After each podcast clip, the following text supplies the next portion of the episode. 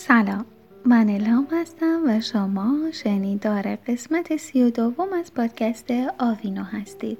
در پادکست آوینو ما درباره یک کتاب 365 راه برای پرورش فرزندانی فوقالعاده صحبت می‌کنیم. امروز قراره که راجع به قسمت سوم یعنی کاردانی صحبت بکنیم و اولین راهکار این بخش رو خدمت شما ارائه بدیم. یاد گرفتن مهارت های خونگی روزمره مثل لباس پوشیدن، خرید کردن، پرداخت قبض و نظافت برای بچه ها مهمه.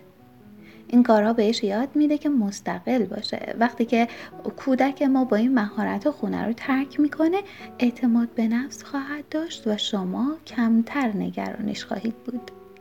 دفعه بعد که به بقالی میرید بچه ها با خودتون ببرید.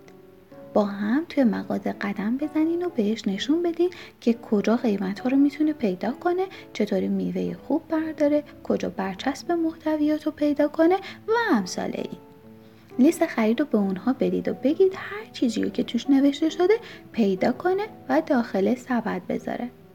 اگه چک های قدیمی دارین بذارین که بچه ها اونها رو پر کنن و تمرین کنن این کار رو. بهش نشون بدین که یه قبض چطوریه و چطوری باید روی یه پاکت آدرس رو بنویسه و اون رو بفرسته.